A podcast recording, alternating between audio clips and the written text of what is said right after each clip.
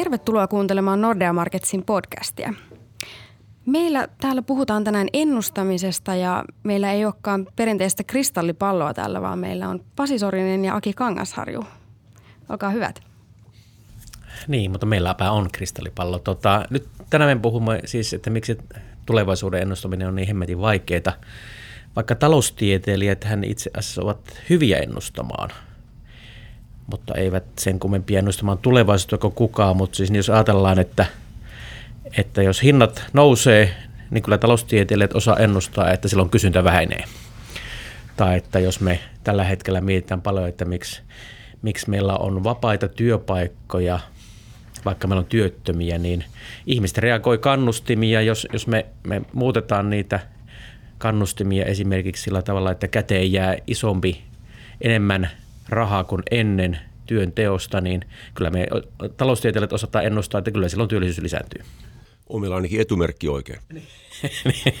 niin, vähintään. Vaikka ei ehkä osata sanoa ihan täsmällisesti, että mitä tapahtuu. Kyllä. Mutta etumerkki mm. varmasti on oikein. Mutta koska se on niin helppo kuin heidän teko, niin puhutaan nyt sitä vaikeammasta, siitä asiasta, eli tulevaisuuden ennustamisesta, joka on siis tal- taloustieteelle yhtä vaikeaa kuin astrologeille tai tulevaisuustutkijoille. Ja, mutta nyt tästä tulee vähän semmoinen ehkä puolustuspuheenvuoro, että miksi se taloustieteilijöille tämä talouden ennustaminen ja suuranne ennustaminen, BKT-ennustaminen on vaikea. Ja siitä me puhutaan. Ja, ja, ja silloin kun me niistä vaikeuksista puhutaan, me puhutaan esimerkiksi erilaisista shokeista, jotka tulee niin kuin sillä tavalla yllättäen sotkemaan meidän hienoja ennusteita, että me ei, me ei aina esimerkiksi tiedetä, että milloin se, mitä se Putin tekee tuolla rajan takana tai milloin Islannin höyrypilvet tulee, eikä kun kaasupilvet tulee sotkemaan lentoliikennettä tai jotain muuta. Tuhkapilvet. Tai tuhkapilvet. Ja sitten vielä tulee, tulee eteen se, että tilastokeskus niin kuin pari viikkoa sitten niin muuttaa historiaa niin paljon, että se tavallaan taloushistoria muuttuukin niin, että kun me paljon ennustamme sen perusteella, että mitkä on ihan viimeaikainen historia-alue ja siitä ponnistamme eteenpäin, niin jos se historia lähtölava muuttuu, niin totta kai se myöskin lopputulos muuttuu. Ja, ja kun nämä otetaan huomioon, niin kyllähän se ennustaminen on vaikeaa, ja näistä kaikista me puhutaan tänään, mutta se mikä oikeastaan sitten jää bottom line tähän hommaan on se, että, että mistä se hyvä ennustaminen tulee. Ja se paljastetaan podcastin lopuksi, eikö niin? Me ainakin yritetään kovasti sellaista. Hyvä, mutta jos ennustaminen on vaikeaa, niin Suomen ennustaminen varsinkin on vaikeaa, eikö niin? Joo, näin se on. Mä tartun vähän tuohon, mitä sanoit tästä, että tämä kuulostaa ehkä vähän selittelylle ja muulle, mutta, mutta niin kuin – kun me tehdään näitä ennusteita itse jatkuvasti, niin me tietysti myöskin joudutaan pohtimaan sitä, että miksi me ollaan oltu väärässä aina silloin tällöin. Että mikä on mennyt pieleen. Mutta niin kuin sanoit, Suomi ennustaminen on ollut kaikille vaikeaa. Jos katsotaan komission omaa raporttia, komissio kertoo ennustevirheistään, niin EU-maiden joukossa Suomi on ollut kolmanneksi vaikein. Ja mitä siellä nyt on muita? Siellä on Irlanti ja Luxemburg on kärjessä, Suomi kolmantena. No Irlanti, tiedetään Irlannin vaikeudet, Luxemburg erittäin pieni talous. Ja luultavasti niin kuin just näiden pienten, taloudet, talousten, pienten talouksien ennustaminen on tietysti vaikeaa, vaikeaa, koska siellä on sitten niin paljon satunnaisvaihtelua – sisällä ja sitä tietenkään ei pysty ottaa hanskaa. Niin ja sitten jopa yksittäinen firma, niin kuin varsinkin Suomessa tämä Nokia, niin ollut menneisyydessä ainakin sellainen, joka on yksi firma, voi vaikuttaa aika paljon sitten, sitten näihin lukuihin. Ja, ja suuressa maassa väkiselläkin yhden firman osuus on, on pienempi kuin pienessä. Kyllä joo, joo Nokia oli, oli erikoistapaus silloin, mutta sen lisäksi on muutakin. Tässä on finanssikriisin jälkeen muuttunut moni asia aika perusteellisesti ja yksi asia on se, että aikaisemmin me totuttiin siihen, että Suomi päihittää Euroopan unionin talouskasvussa mennen tullen. Se oli tämmöinen niin kuin oikeastaan lähtökohta ennusteita tehtäessä, että Suomen ennuste ei voi olla matalampi kuin mikä on ennuste Euroopan unionille. Mutta se kaikki on muuttunut finanssikriisin jälkeen. Nyt sen jälkeen me on pikkuhiljaa opittu, että Suomen talouskasvu ei olekaan edes samaa luokkaa kuin EUn, vaan, vaan tähän vanhaan niin kuin peukalosääntöön nähden me ollaan jatkuvasti oltu alisuoriutujia. Ja, ja sen oppiminen on kestänyt kauan ja, ja, ja niin kuin niiden syiden ymmärtäminen, että mistä se johtuu, on, on vienyt kyllä useamman vuoden. Ja siinäkin on yksi tietenkin Nokia, mutta tuota, siinä on sitten paljon muutakin. Ja, ja ei pelkästään Suomi-spesifiä, koko länsimainen maailma on ollut sama ongelman edessä. Et, et jos me katsotaan niin kansainvälisten järjestöjen, niin kuin IMFn ja OECDn ja tällaisten niin kuin ennusteita eri puolelle maailmaa, niin, niin se on nöyryyttävää katsoa, kuinka ne ne talousennusteita ne on koko ajan vedetty alaspäin. Että ajateltu, että niin sanottu potentiaalinen kasvu, johon, johon talous voisi päästä, jos kaikki olisi niin kuin okei ja, ja resurssit, resurssit täyskäytössä tai normaalikäytössä, niin, niin ne, ne ennusteet on koko ajan jouduttu vetämään alaspäin finanssikriisin jälkeen, että kukaan ekonomisti maailmassa ei ole ymmärtänyt, miten dramaattisesti tämä kasvupotentiaali on tullut alas. Ja, ja siihen kun lisää nämä Suomen – Suomen spesifit ongelmat, niin meillä on ollut tavallaan pitänyt ymmärtää se globaali kehitys, joka on ollut sitten samansuuntainen Suomessa, mutta ehkä vielä voimakkaampana näiden Nokian ja muiden, muiden ongelmien vuoksi. Se on aivan totta. Siis ennen finanssikriisiä voi sanoa vielä näin, että jos me olisi tiedetty tarkkaan se, että mitä vauhtia Eurooppa kasvaa, niin meillä olisi ollut kohtalaisen tarkka Suomi-ennuste saatavilla erittäin vahva korrelaatio näiden kahden välillä ollut aikaisemmin. Mm. Mutta sitten on tullut näitä yllätyksiä myöskin Euroopan tasolle. Jos katselee vaikka nyt EKPn tekemiä kyselyjä, niin niistähän selviää se, että ammattiennustajat muutti velkakriisin puhjettua omia ennusteitaan erittäin rajusti huonommiksi. Mm. Ensin kukaan ei uskonut siihen, että taantuma olisi mahdollinen – puoli vuotta myöhemmin kaikki pitäisi todennäköisimpänä vaihtoehtona. Niin. Ja, ja totta kai sillähän on sitten suora vaikutus siihen, että mikä se Suomen kasvutahti voi olla. Aivan, kyllä. Ja nämä tulee vähän, vähän aletaan lähestyä näitä shokkiasioita, mihin mä aluksi viittasin, että tulee semmoisia tekijöitä, että talousennusteiden ää, tekemisen jälkeen esiin, joita ei sitten ennustetta tehdessä tiedetty. Että jos me ajatellaan Suomen BKT-käppyrää, joka sitten romahti 2009 finanssikriisissä, jota hyvin harva ylipäätään pystyy ennustamaan etukäteen. Ja silloinkin se oli Jenkeistä alkanut, niin vielä Suomen ekonomistit silloin sanovat, että ja tota, Yhdysvaltain talouskriisi, joo se on vakava, mutta ei se Suomeen ulotu ja ei mennyt kuin puoli vuotta, niin kylläpä ulottu. Mutta sen jälkeen tuli se eurokriisi, jonka vakavuutta ei varmasti osattu sanoa kovinkaan paljon etukäteen, koska Kreikan huijauksia ei tiedetty kovin paljon etukäteen. Ja, ja sitten kun ei tiedetty, miten se politiikka tähän näihin Kreikka-asioihin reagoi, sieltä tuli ihan tällaista, ihan tavallaan taloustieteen ulkopuolista politiikka muuttuja, jota on ihan mahdoton sitä taloustieteilijän mallintaa. Mutta sitten tulee vielä, vielä tuota siihen väliin, ehkä Islannin tuhkapilvit oli siinä välissä, mutta sen vaikutus on jäi sitten lopulta hyvin pieneksi. Mutta se Venäjän romahdus näkyy ilman muuta Suomen Suomen tuota luvuissa ja sitä ei pystytty kyllä näkemään. Kukaan ei osannut ennustaa, miten öljyn hinta niin dramaattisesti tippuisi. Ja kun siihen samaan tulee sitten Krimin valtaukset ja Ukrainan sodat, niin, niin tuota, kyllähän ne semmoisia niin sanottuja ennustesokkeja on, joita, joita tuota, ennustaja on mahdoton ottaa huomioon.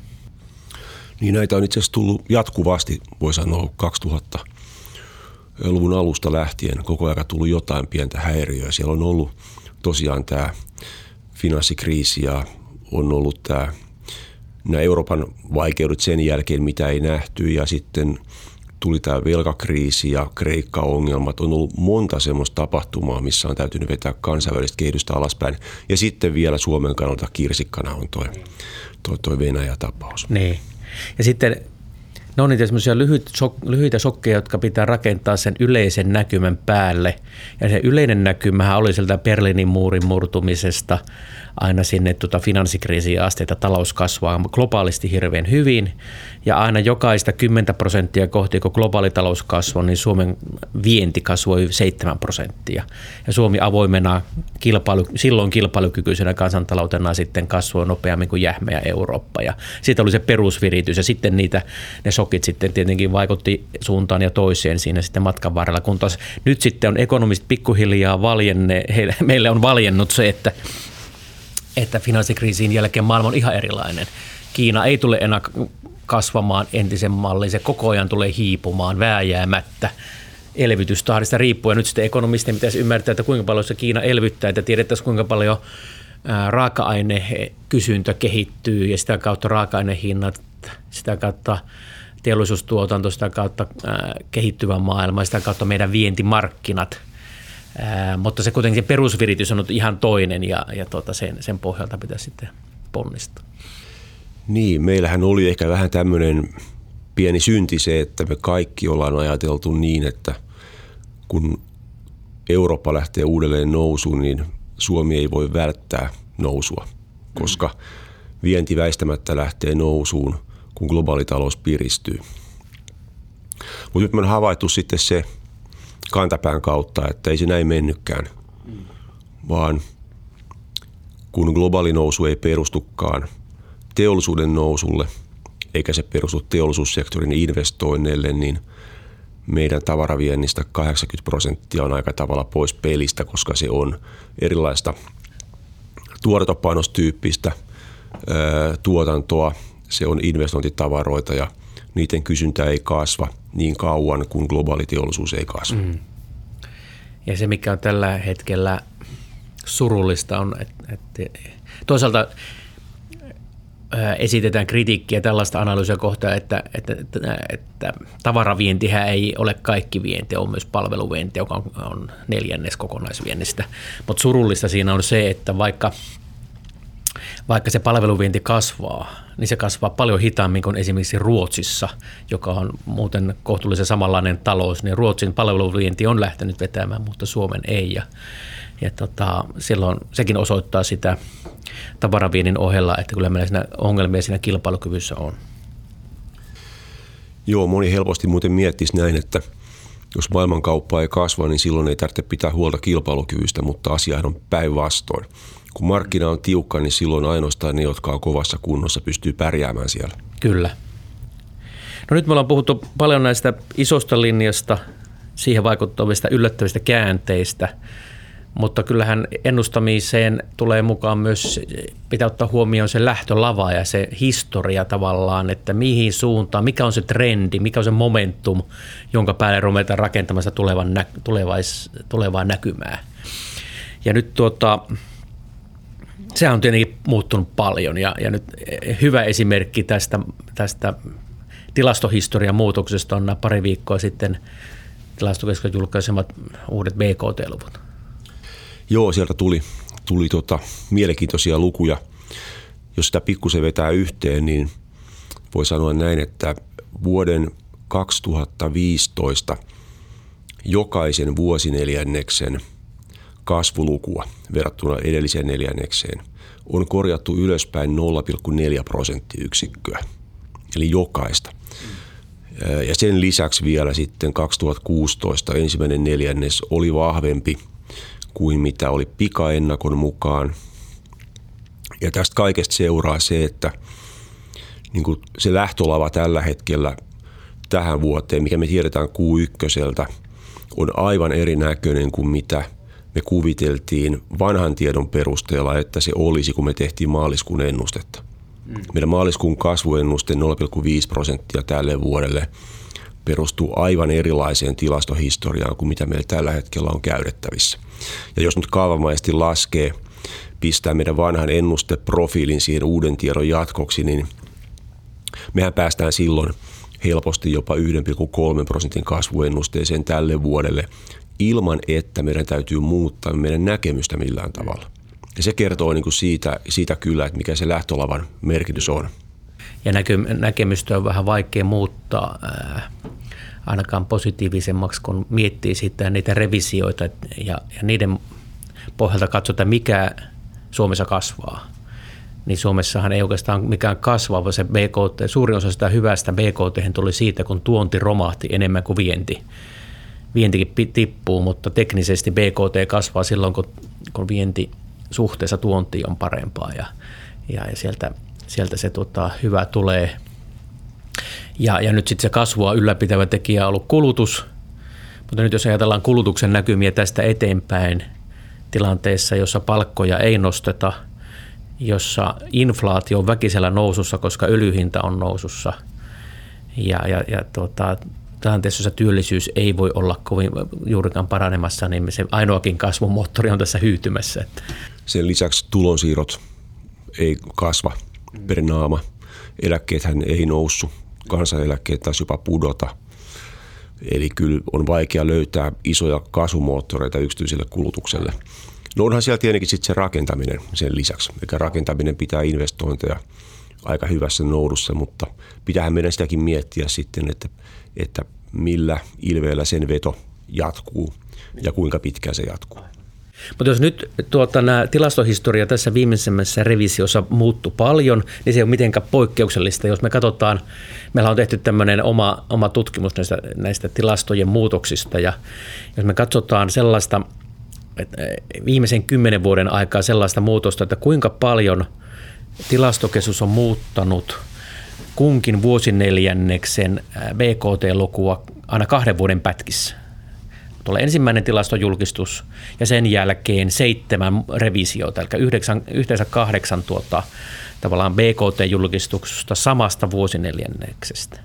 Niin, keski, siis niin kuin maksimissaan bruttokansantuotetta on ää, pienennetty 2 prosenttia – tai suurennettu 2 prosenttia. Se on se haarukka. Yhteensä 4, 4 prosenttiyksikköä voi, voi BKT, siis se luku, joka me saatiin ensimmäiselle vuosineljännekselle nyt pari viikkoa sitten, se voi muuttua vielä, vielä niin kuin maksimissaan 2 prosenttiyksikköä plussaan tai miinukseen, jos, jos, tuota tilasto, jos tavallaan niin kuin viimeistä kymmentä vuotta ottaa niin vertailukoon. Niin se on huikean iso revisiointihaaruka kyllä. kyllä. Joskin se on niin kuin maksimi ja minimi, ja, ja sitten keskimäärinhän se ei ole kuin muutamia kymmenyksiä, mutta kyllä keskihajontakin sillä ajalla, jossa on, meillä on tota, 16 havaintoa ja niistä lasketaan keskihajonta, niin, niin keski, sekin on suunnilleen prosenttiyksikön luokkaa, että kyllä se hurja, hurja se, se vaihtelu siinä on.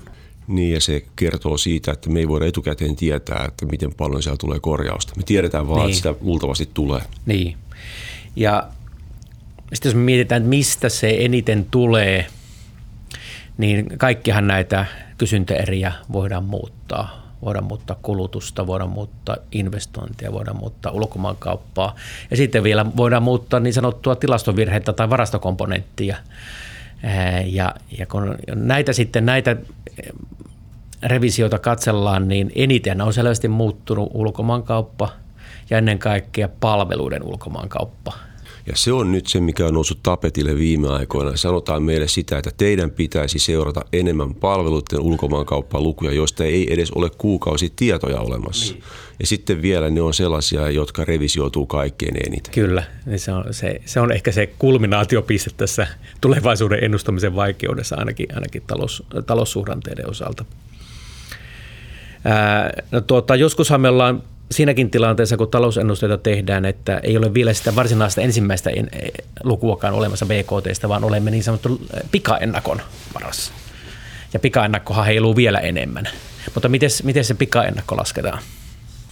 Niin pikaennakkohan tulee siis äh, kuukausiindikaattorin kautta. Meillä on tämmöinen tuotannon suhdannekuvaaja, joka perustuu yritysten liikevaihtotietoihin – ja, ja sen perusteella sitten lasketaan nopea arvio sille, että mikä, miten ö, kokonaistuotanto on kasvanut kullakin neljänneksellä. Se saadaan aina muutama viikkoa aikaisemmin, kun tulee varsinaiset ennakkotiedot BKTstä. Näppärä, näppärän niin kuin mittari, mutta on, on toduttu siihen, että sekin saattaa aina välillä antaa pikkasen harhaanjohtavia tietoja. Ja tota, nyt sitten jos jos tilastohistoria on muuttunut näin paljon viimeisen kymmenen vuoden aikana, niin, niin ehkä vähän yllättävääkin on se, että, että tilastohistoria ei muuttunut erityisen paljon tässä finanssikriisissä, vaikka voisi ajatella, että silloin ei olisi edes tilastot pysynyt mukana, kun romahdus oli niin nopeata. Mutta silloin näitä BKT-lukuja ei revisioitu erityisen paljon, vaan erityisen paljon niitä on revisioitu vuonna 2006 ja 2007 – kun, kun tarkastelu aloitetaan vuodesta 2005. Ehkä 2005 oli, oli niin kuin, että sen jälkeen revisiot ollut vähän pienempiä, mutta kuitenkin minusta oli vähän, se oli minusta yllättävää tässä meidän tutkimuksessa, että se finanssikriisi ei ollut tilastohistorian kohdalta iso ongelma, mutta ennustajien kohdalta se oli aivan järkyttävä ongelma. Että, että silloin, jos me ajatellaan meidänkin ennusteita, niin me ennustettiin 2000, vuodelle 2009 niin ensin semmoista vajan kolmen prosentin kasvua ja sittenhän se päätyi, meidän viimeinen ennuste oli miinus lähempänä miinus seitsemän, mutta se todellisuus oli sitten yli, miinus, yli miinus kahdeksan. Että no onneksi me ei ollut täällä ennustamassa siinä. Onneksi ei ollut. Ei ollut täällä, vaan joku muu hoiti sen puolen silloin. Kyllä, kyllä mutta totta siinä taisi olla kaikki ekonomistit yhtä pihalla siinä, siinä harjoituksessa.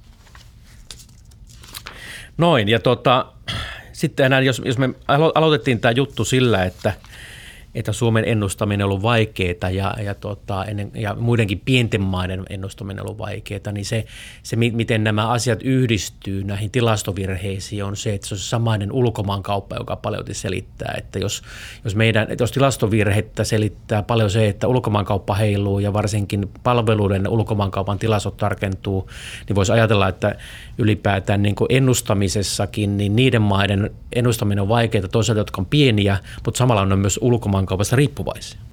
Se on totta, joo. Mutta eikö niin, että siinä palveluiden ulkomaankaupassa oli vielä se, että ne hinnat on nimenomaan se. Niin. Ja me saadaan kyllä kiinni kai, tai sanotaan tilastoviranomainen saa aika hyvin kiinni sen, että miten se niin kuin palveluiden ulkomaankaupan arvo on kehittynyt. Mm. Mutta sitten on aika hankala nähtävästi laskea sitä hintaa, mikä se hinta on näille palvelutuotteille oikein. Ja sillä hinnalla korjataan se arvo sitten, että päästään volyymeihin ja hinnanmuutokset johtaa sitten volyymikorjauksiin. Ja yhden, yhden pointin tässä voisi vielä ottaa, ottaa tästä BKT-seurannasta ennustamisesta, se on se niin sanottu ja varastokomponentti, joka sen jälkeen, kun me ollaan mietitty, että miten palkat kehittyy ja työllisyys kehittyy, saadaan kulutus kiinni. Sitten meillä on vähän näkymiä teollisuuteen, että minkä verran ja rakentamiseen, miten investoinnit kehittyy. Ja sitten jos me vaikka osattaisiin ulkomaankauppakin ennustaa, niin tilasto, tilastossa on myös aina tilastovirhe ja varastokomponentti, jolla ei tietenkään ainakaan hintaindeksiä, mutta sekin voi olla jonakin jonakin ajanjaksoina se suurin BKT-erä, joka kasvaa tai pienenee? Joo, se on aika hämärä, hämärä erä, mutta se varmaankin selittyy sillä tavalla, että tilastokeskus laskee BKT ensin arvonlisäyksen kautta, eli siis tuotannon kautta. Ja sitten on olemassa kysyntätiedot, meillä on olemassa ulkomaankauppatiedot, kulutustiedot, investoinnit, tuonti. Ja sitten nämä kaksi niin kuin puoliskoa ei mene yhteen oikein. Eli sen arvonlisäyksen kautta laskettavan BKT ja kysyntäerien kautta laskettavan BKT väliin jää joku aukko. Mm. Ja se aukko tyypillisesti on sitten tilastollinen ero. Ja sille, sille ei kai oikein mitään voi. Jonakin vuosina se on ollut kyllä aika häiritsevä niin, että kun on laskettu kasvukontribuutioita – eri erille, niin on voinut olla niin, että varastonmuutos ja tilastollinen ero on ollut se, joka loppujen lopuksi on saanut sen lopputuloksen. Mm. Joo, no nyt me ollaan tässä, tässä tuota keskusteltu pitkään siitä, että kuinka vaikea tämä elämä on. Että kun tulee kaiken maailman shokkeja väliin ja tulee kaiken maailman tilastorevisiointeja, niin, niin mitä meille jää käteen? Millä me sitten ennustamme tulevaisuutta, jos me emme tilastoihin voi luottaa, emmekä me voi luottaa siihen, että maailma pysyisi niin kuin se juuri nyt on. Ja, ja tota, silloin ainakin voi sanoa, että jos tilastohistoria muuttuu niin paljon, niin ainakaan malleista ei ole mitään iloa. Että on turha ajatella, että me voitaisiin työntää luvut johonkin masinaan, painaa enteriä ja saada luvuksi elämän tarkoitus, koska se elämän tarkoitus muuttuu siinä matkalla, kun tilastohistoria muutetaan. Eli millä me sitten ennustetaan? Mä sanoisin, että me ennustetaan perstuntumalla. Niin, kyllä se tietysti näkemystä täytyy olla. Niin. Et, et, et, näkemyksellä mennään. Mm. Ja silloin näkemys on paljon tärkeämpi kuin mallit. Ää, mutta näkemyskin, se ei voi olla vain, vain fiilistä, siinä täytyy olla myös sitä sitten jotain tilastopohjaa, jolta sitä, jonka perusteella ponnistetaan, mutta se olisi minulta, minusta kuitenkin se tärkein kokemuksen tuoma näkemys – jolla se tehdään ja, ja sullakin Pasi on sitä kokemusta jo talousennustamisesta aika pitkään. Milloin sä teet ensimmäiset ennusteet? Öö, no varmaan jostain vuoden 2001 alusta saakka olen ollut aika tiiviisti mukana siinä. On tässä nyt sitten niin. 15 vuotta. No niin, kyllä siinä nyt jonkunlainen perstuntuma tulee, tulee jo siinä, siinä ajassa. Mutta näin, olemme käsitelleet tuota, nyt ennustamisen ihanuutta. Perästuntumalla Nordea ennustajalleen syyskuun kuudes päivä Suomen BKT-luvut ja, ja, ja, ja jos meille tämän ja ensi vuoden BKT-kasvu on puolen prosentin huudeilla, niin mitä sä Pasi sanot? Sanois loppuun, mitä sä lupaat, mitä me ennustetaan syyskuun kuudes? Meillä on se pieni haaste, että mehän ei saada toisen vuosineljänneksen tietoja ennen kuin ennuste tehdään. Ne julkaistaan vasta ennusteen julkaisemista seuraavana päivänä mun käsittääkseni. Eikä näillä luvuilla, mitä nyt on käytettävissä, mennään. Ja, ja, ja jos me ollaan yhtä synkkiä kuin aikaisemminkin, niin silloin me korjataan 0,5 tämä vuosi 1,3. Hmm. Joskin mehän ollaan oltu aivan liian optimistisia, ainakin ekonomiset keskimäärin, että, että tota, ennusteita on aina vaan vedetty alaspäin. Mutta näin me vedetään perustuntumalla syyskuuhun. Näkemyksellä. Jep. Hyvä, kiitos Aki ja Pasi tästä oikein mielenkiintoisesta aiheesta. Ja tässä olikin sitten tosiaan meidän viimeinen podcast-lähetys ennen kesälaitumille karkaamista. Ja oikein hyvää kesää nyt kaikille hyvät kuulijat ja palataan asiaan tässä syksyllä.